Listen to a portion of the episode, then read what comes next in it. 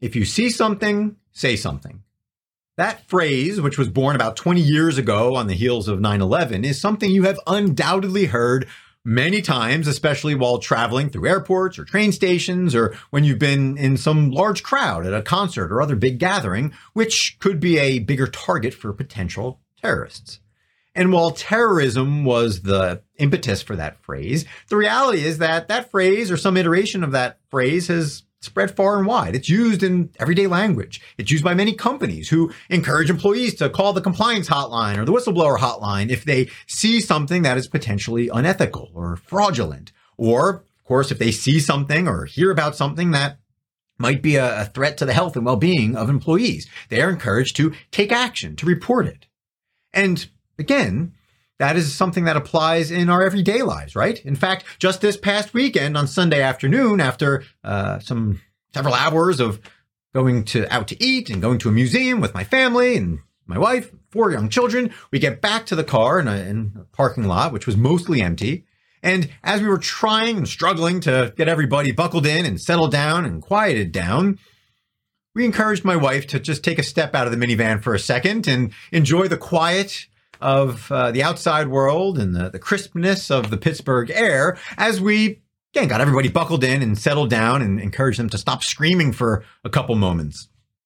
As all that happened, the one other person who was nearby in the parking lot who had gotten into her car was actually headed for the exit and decided to loop around past in front of my wife. And as she slowed down and stopped, she mouthed the words to my wife, Are you okay?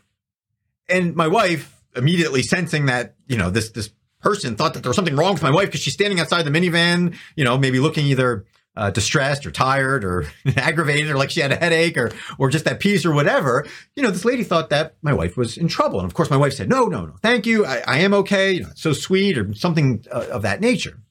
And as my wife got in the car, you know, we obviously laughed about uh, the situation a little bit. That again, this this woman thought my wife was in dire straits, and no, no, no, it's actually just just my children that uh, drove me out of the car for for a couple seconds to to take a breath of fresh air for for a split moment before subjecting herself again to the kids and the ride home.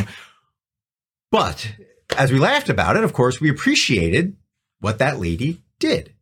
She took the time after seeing something that didn't seem right to her to loop around and to check and make sure my wife was okay. And obviously, again, we had great uh, gratitude for what that woman did. And it was a great reminder for us of how important it is to say something, to do something, to take action when you see something that doesn't seem quite right. And so, with that anecdote in mind, we're going to deviate a little bit on today's episode of the Energy Detox, and we're going to avoid the normal conversations about the energy industry and ESG and the energy transition and conscious leadership and all of the various fun and uh, sarcasm that often flows through the energy detox. And instead, we're going to build off this idea of saying something and taking action when you see something, particularly as it relates to human trafficking. And the reason that we're doing that today is not just because of uh, this weekend's anecdote with my wife and my family, but we're doing that today because today is also the feast of Saint Joseph Bakhita, who is the patron saint of human trafficking. And in conjunction with that feast day, it is also the International Day of Prayer for victims of human trafficking. So we're going to take all these various things again as an excuse to do something a little bit different today. And that is to simply raise awareness of the problem that human trafficking is, not just around the world, but also here in the United States. Also, wherever uh, neck of the woods you happen to be in.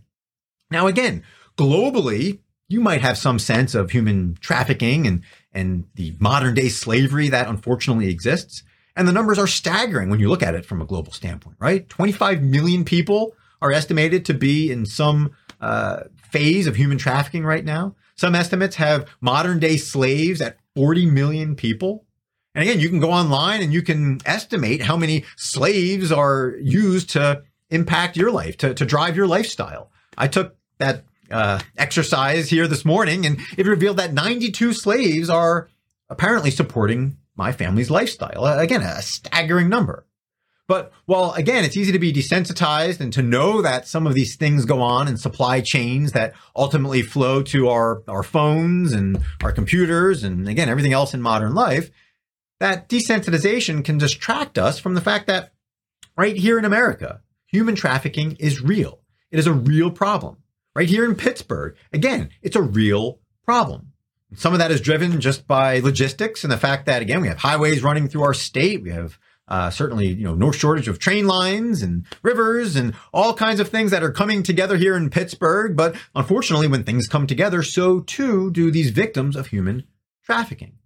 Another thing that fuels human trafficking here in Western Pennsylvania, as well as other parts of the country, is the opioid, opioid epidemic and the problems with that when people get desperate and they're on drugs and you know they're they're promised X, Y, or Z, and so they find themselves again in human trafficking, whether that's from a labor standpoint or when it comes, unfortunately, to many women and children from a sex trafficking standpoint. And regardless of what that trafficking looks like, it is a problem. So again, today's episode is merely to raise your awareness of what that problem is. And if you don't listen any further, great. Take a moment right now to go ahead and Google for whatever community you're in what resources are out there, what people are out there trying to fight against human trafficking, or what people are trying to help support victims who have escaped human trafficking but have not escaped all of the trauma that comes with it.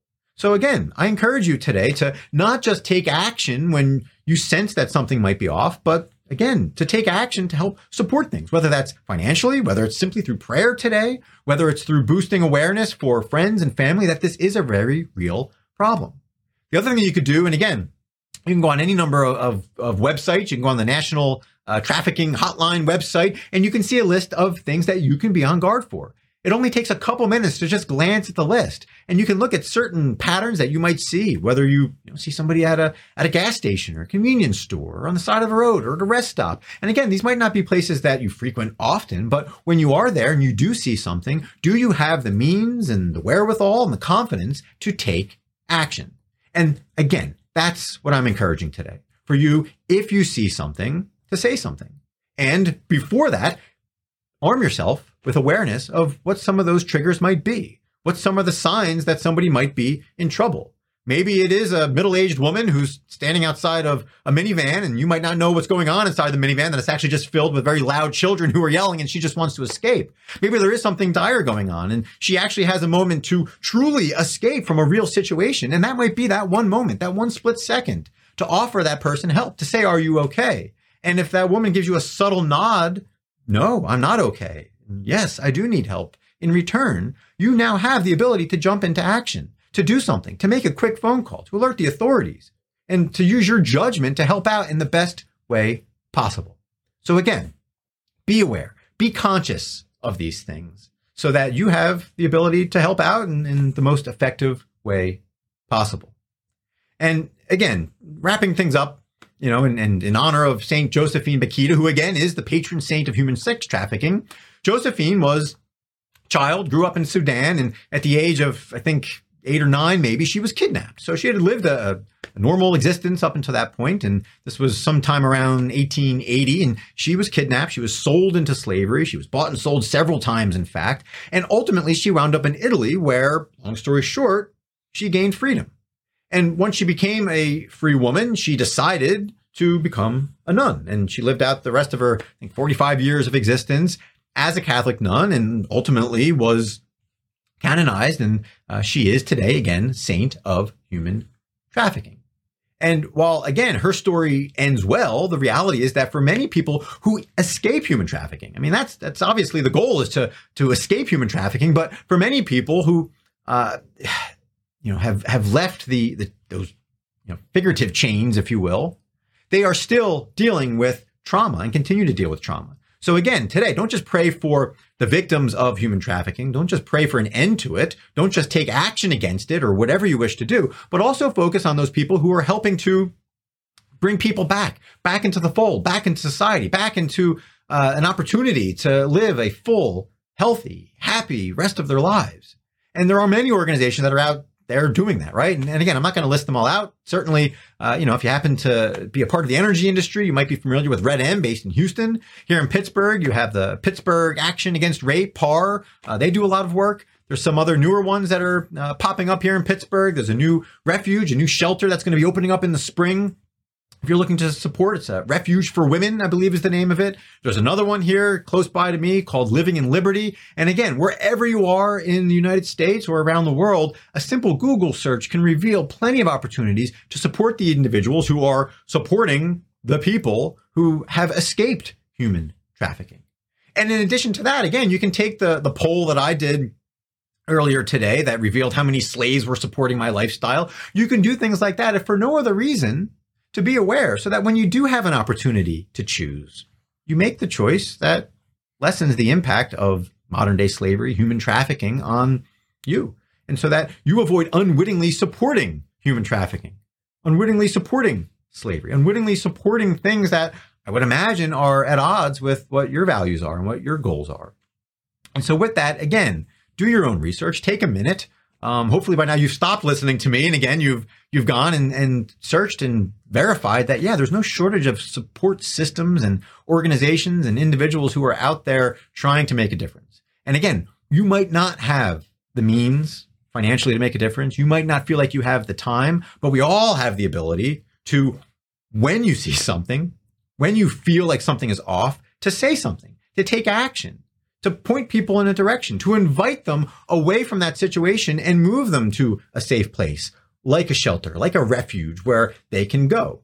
Because for all of the talk that's out there of, of fighting human trafficking, whether again, that's from a labor standpoint, whether it's from a sex standpoint, the reality is that the uh, number of resources that are out there pale in comparison to the number of people that are impacted by this around the world and here in the United States. So do what you can do, as small as it might be, to make an impact. And so, with that, again, I, I appreciate you tuning into this um, different version of the energy detox today, but again, a far more uh, important message today about being aware of the things that truly impact individuals and that aren't just talking points. They're not just line items in an 80 page uh, ESG report or sustainability report that companies point out. They really point to the fact that whether you're talking about supply chains that fuel many companies, whether you're talking about the sex trafficking that again may very well be in your backyard, these things are real. These things impact people. These things are happening now, not 30 years from now, not 50 years from now. They're happening now. And if you as an individual or as a corporation have the ability to take action, to do something and to not just say something, then I encourage you to do so. And with that, again, thank you. I hope you have a safe and enjoyable rest of the day, rest of the week, and take care.